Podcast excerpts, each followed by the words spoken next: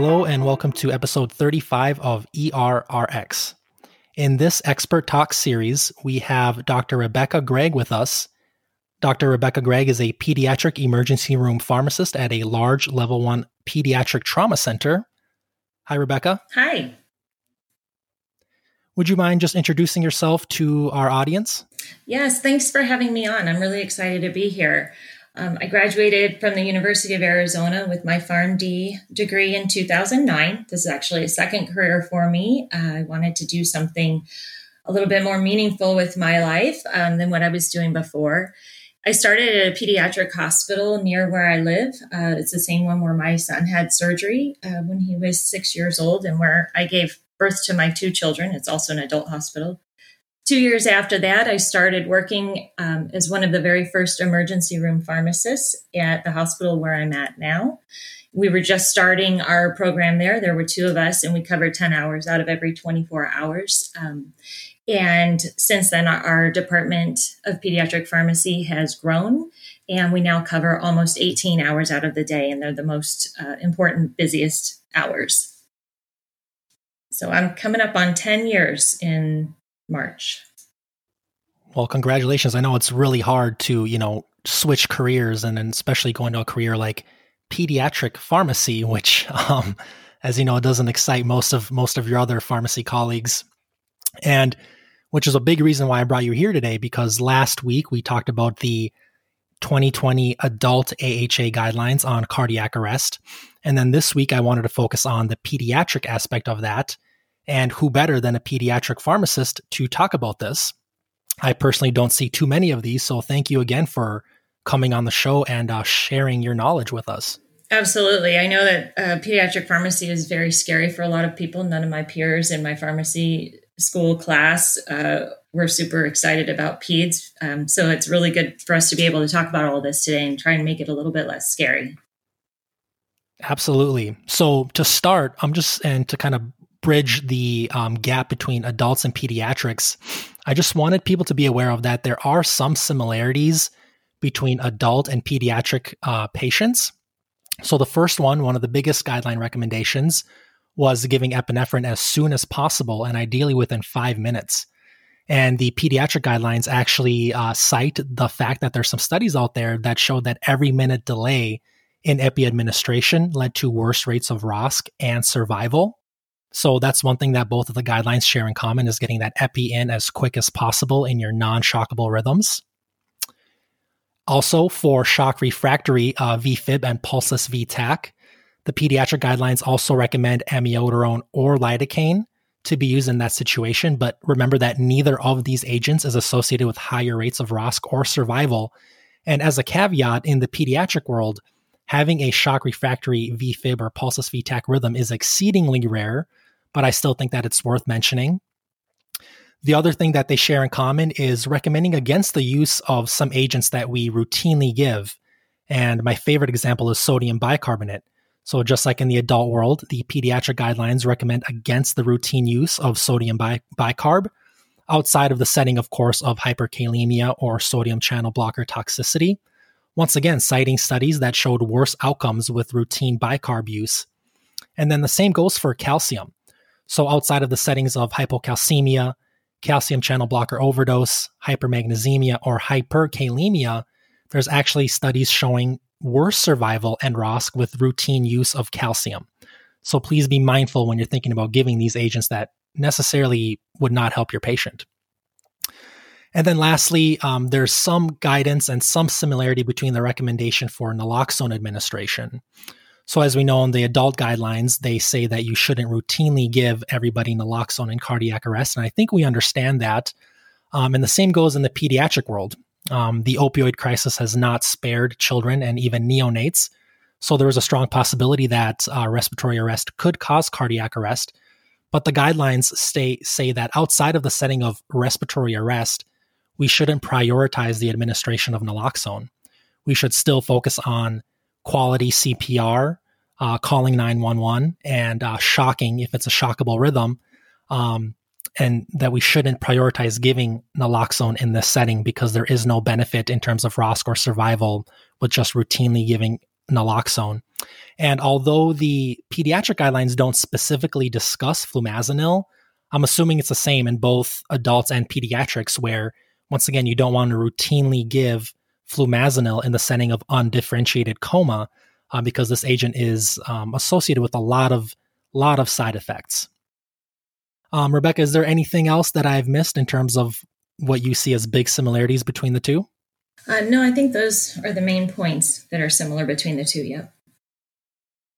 Perfect. And now I'll kind of kick it on over to you. Um, what are some major changes in these new pediatric guidelines? So one of the biggest changes that I read in the guidelines and kind of wanted to look a little bit further into is they now recommend, um, so let me clarify, this is going to be for the pediatric cardiac, cardiac arrest algorithm, and it's going to be in patients who have an advanced airway.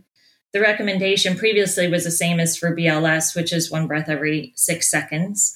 Um, and they're changing that now for an advanced airway to be one breath every two to three seconds, accounting for age and clinical condition. And new data is showing that higher rates of ventilation are associated with higher R O S C and survival rates. And this was from a small multi-center observational study of intubated patients um, that was sort of retrospective. They already looked at patients and what their rates were that they were getting.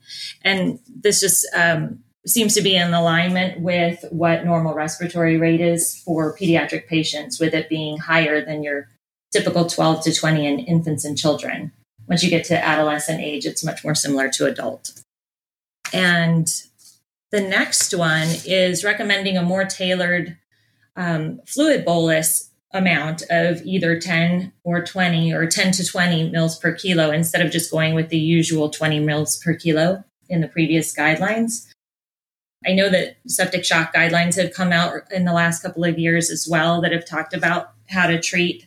Um, but this is nice that this is in there because we've always taken into consideration the age of the patient, with neonatal maybe needing less fluids, um, cardio uh, children with cardiovascular um, problems. So usually that's our congenital heart patients would need less fluid, and then potentially some of our renal patients.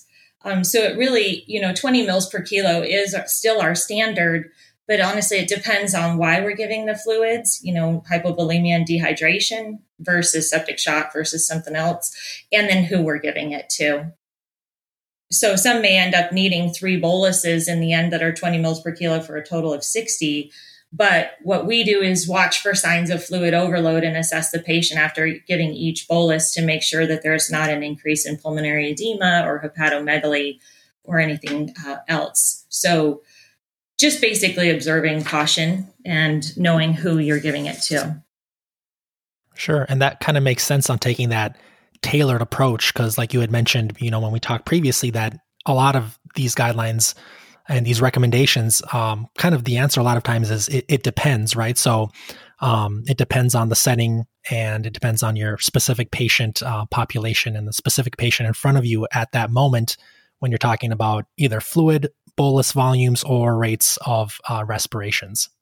Exactly. And that's my answer to my students and any uh, new E D pharmacist coming in is it depends on a lot of things. Right, so. right. So yeah, and I think that's good to know too. I mean, everything we discuss is, is taken with a grain of salt because every patient might be slightly different. Right. All right. And then the next question is, what are some key differences between adults and pediatrics who are in cardiac arrest? Okay. So, you know, I recently went through A C L S. So I got uh, firsthand, you know, rather than just uh, seeing pediatric patients. And you see a lot of primary cardiac arrest in adults. Um, that's very rare for us in kids. And when we do see it, um, it's either in some anomaly that we didn't know that a child had, or it's in one of our patients that have some congenital heart defect. Um, but the primary reason for cardiac arrest in children, and I'll read this from uh, the guidelines that I saw, is untreated progressive tissue hypoxia related to respiratory distress failure or shock is the cause of the majority of cardiac arrests that occur in children. So it's secondary to respiratory failure, and it's uh, usually a progressive process. Um, so we have a lot of places where we can intervene if we can catch it early. Um, some statistics about pediatric cardiac arrest is there's about twenty, over twenty thousand cardiac arrests per year in infants and children. six thousand of them are in-hospital cardiac arrests where they've just decompensated. Um, and the thing about kids is they compensate very, very well until they just can't compensate anymore. So if we see a child come in with respiratory distress, Um, that looks like it's headed towards respiratory failure, we intervene very quickly and um, address any issues that we can so that we can prevent cardiac arrest. And there were some stats from two thousand fifteen where eleven point four percent of out-of-hospital patients survived to discharge. So it's very difficult uh, for an out-of-hospital cardiac arrest to try to intervene and save those kids. Um, in hospital, the survival rate to discharge is forty-one percent. So if they progress and arrest in front of us, we have an opportunity, a big opportunity to save their life.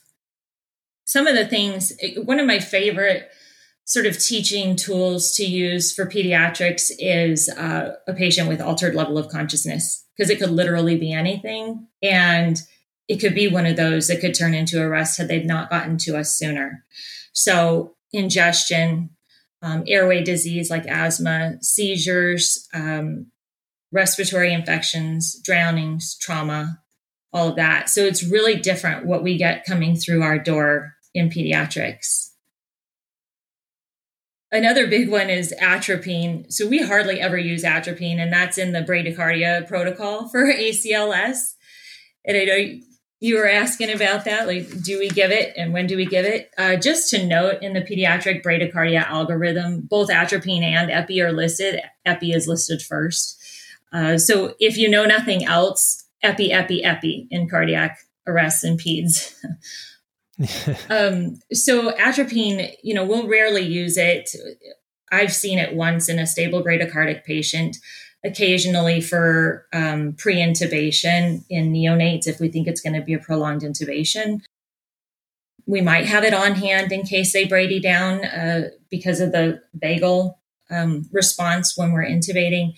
But usually, if we can intervene in the airway, uh, the patients usually will take care of it themselves. They'll rebound themselves without the need uh, to give atropine.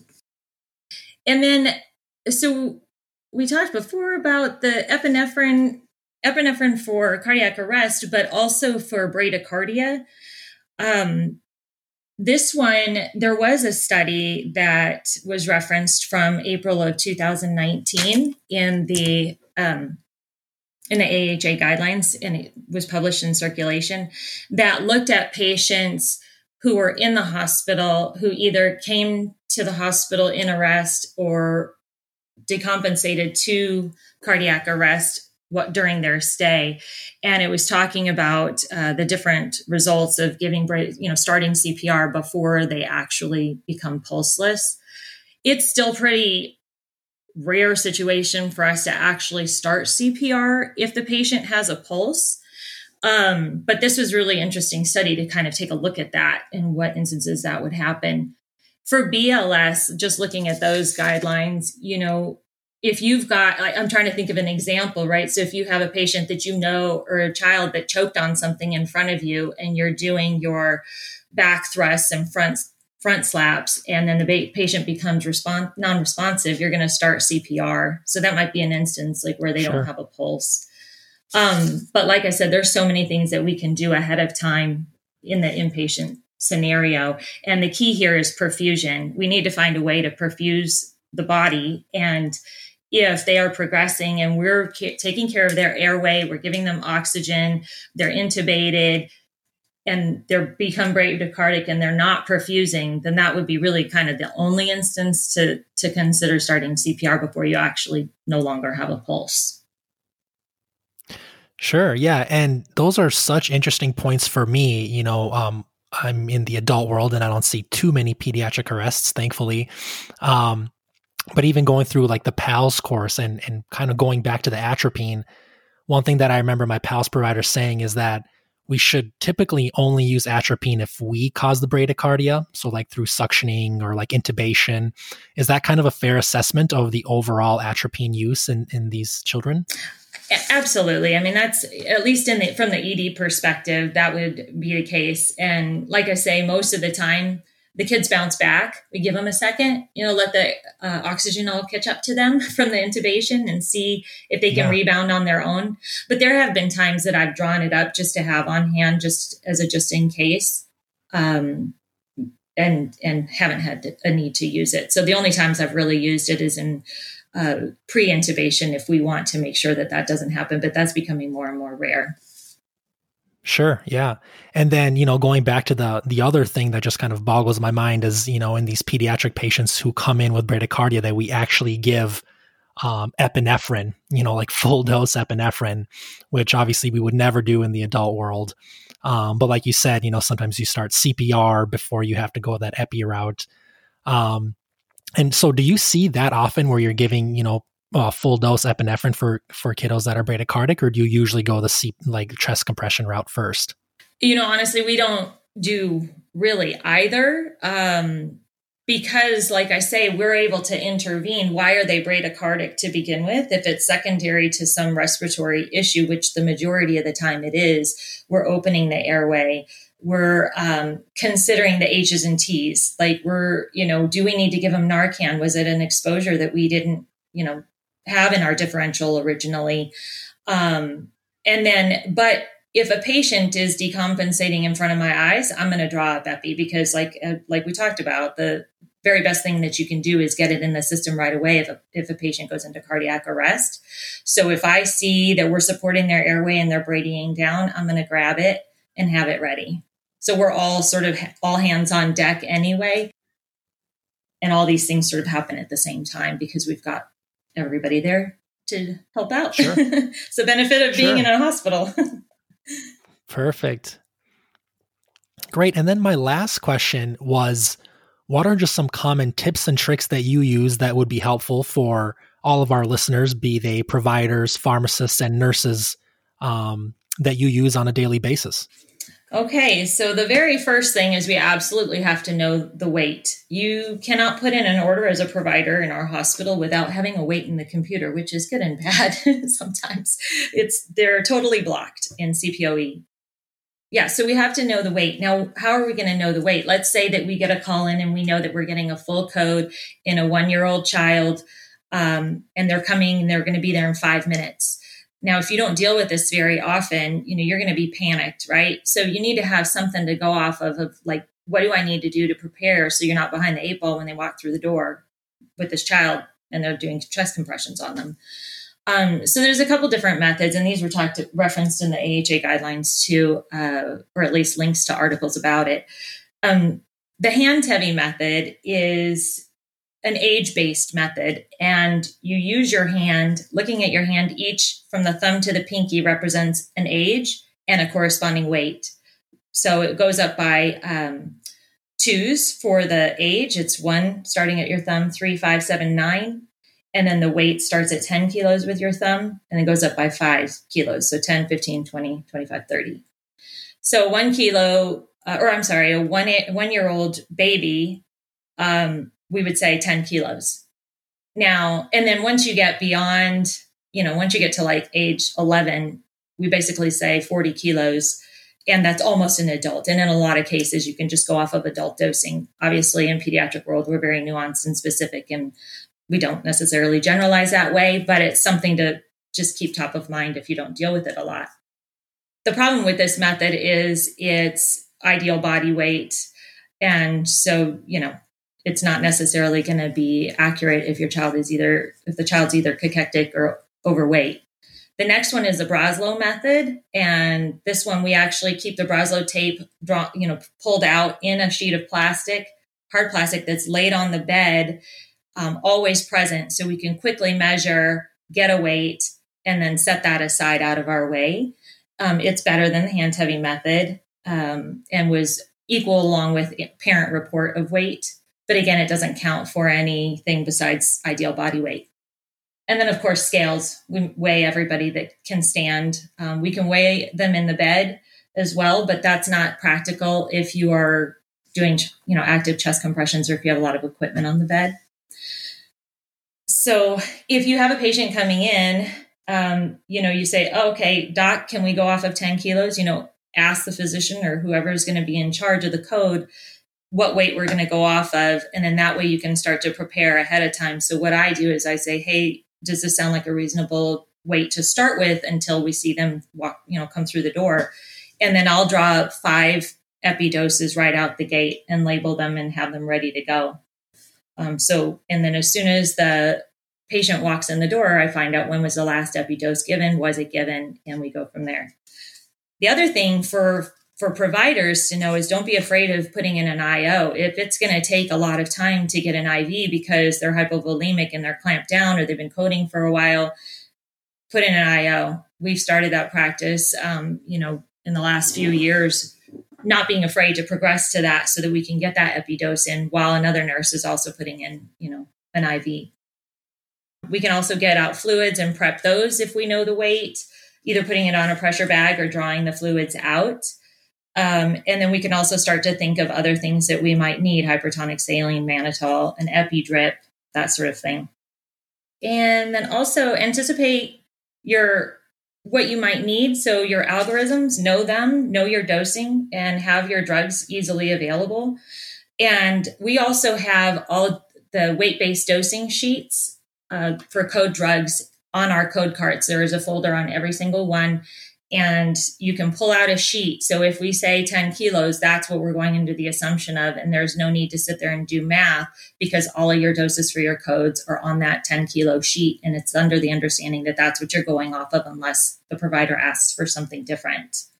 So that helps make it as smooth as possible and decrease the tension around trying to do math in the trauma bay, in the resource yeah. room.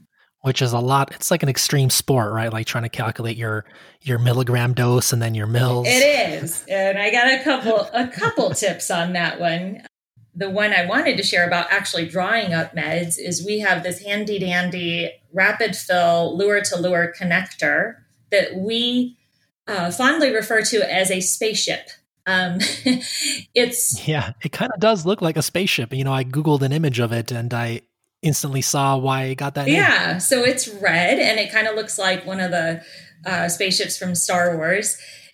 yeah. So, um, but what you can do is, so in the adult world, you just grab an Abboject, pull it out of the box, put it together, hand it to the nurse. They push the whole thing, done. Yep. In peds, yep. we have a ten kilo baby, right? So we need zero point one milliliters of epi per kilo. So that's one milliliter.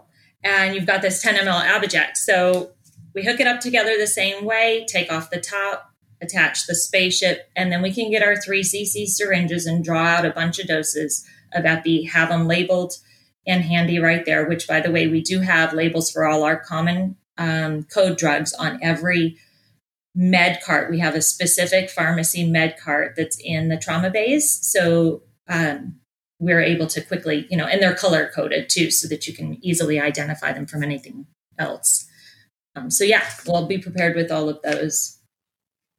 Yeah, that's that's a super useful one. I mean, I know you guys have the spaceships. Um, if people aren't familiar with what that is, um, different sites might have like what we have, which is the three-way stopcock, which works the same way. You know, you put your Abboject epinephrine together, uh, you take off the yellow top, and then you put the three-way stopcock on top of that, and then you plug in your, uh, like Rebecca was saying, like a three mil or a six mil syringe to the other end of it, and you can just squirt some of that epi into that syringe using that stopcock. And this is such, I think it's like one of the greatest inventions because if you're actually trying to pull out a dose of epinephrine from one of those Abbojects using a needle and a syringe, it's almost impossible. I mean, you got to go through that um, really heavy plastic, mm-hmm. that blue plunger. Um, and then to make things worse, once you actually start pulling drug out, the plunger actually moves up. So you get to a point where you'll never get the full ten mils out. There's always going to be some left over. So I see a lot of people, including myself, struggling with that aspect of it. And then the instant you mention something like a spaceship or a three or a three-way stopcock, it just changes people's lives. It really does. And being that we were new uh, in the department back then, my colleague and I, some of these things we also learned the hard way. Yeah. Yeah. Oh, I definitely learned that the hard way. So, um, and then along that same note, if you're going to be doing a bolus for a ten kilo child, you're not going to do a, hang a whole bag, right? So we keep dispensing pins at the ready in the cart as well that we can um, put into, you know, we could spike a one liter bag with that. And then again, you've got the lure lock connection that you can draw out uh, fluids into sixty cc syringes. So I can pull those out and have it ready and hand to the nurse and relieve the, you know, the bedside nurse from that responsibility. Um, if you're absolutely, and if you're talking about a, a really small infant, we can, we have been known to use saline flushes. There are ten milliliters a piece. If you have a oh, five sure. kilo kid, you know, that's five, well, depending on your ten to twenty milliliter bolus, that's five to ten uh, saline flushes. Sure. So um, for math tips, right, the epi is zero point one milliliters per kilo. So knowing it in milliliters instead of milligrams is helpful. And that's the one to ten thousand concentration, of course. Um, and, you know, then I've learned a couple other tricks. Okay, so amiodarone we rarely give, but that does happen to have the same math, right? zero point one milliliters per kilo with a fifty milligram per mil vial. Um, fentanyl, how much do I want to give? This isn't code specific, but kind of helpful. So if you have a twenty kilo kid, you take the weight, multiply by two, divide by one hundred. So twenty kilo kid oh. multiplied by two is forty, divided by one hundred is zero point four milliliters. Um, for fifty microgram per ml concentration. It's easier than trying to take twenty and divide by fifty. I mean, that one's not so hard, but you know, if you're in a high sure, stress sure. situation, it's much easier to multiply by two and then just move the decimal point. So, and then intubations, we use Versed and R O C a lot of times in our more stable kids. So not necessarily codes, but um, it happens to be that if you use the one mid per one ml Versed, and then ten per mil R O C, the, it ends up being the same number of mils. So in, you just can't stress enough to, if you're dealing with more than one medication, to make sure that you label it. So even if we're going off of a standard dose or kilo weight, um, to at least have some distinguishing feature like our color coded um, scheme, you know, to be able to label the difference between those, because obviously very important to give R O C after giving the Versed. Yes. So. Well, Rebecca, thank you so much for your time. Thanks for joining us. I know this is really educational for me, and these are definitely going to be some tips that I'm going to start using in my practice right away. Uh, hopefully I don't have to use them too often. I'm hoping that I avoid the pediatric cardiac arrests if I can, but um, any little thing helps. And I think this was really useful for, for all of our listeners. I appreciate your time. Thank you so much for inviting me. It's been an honor.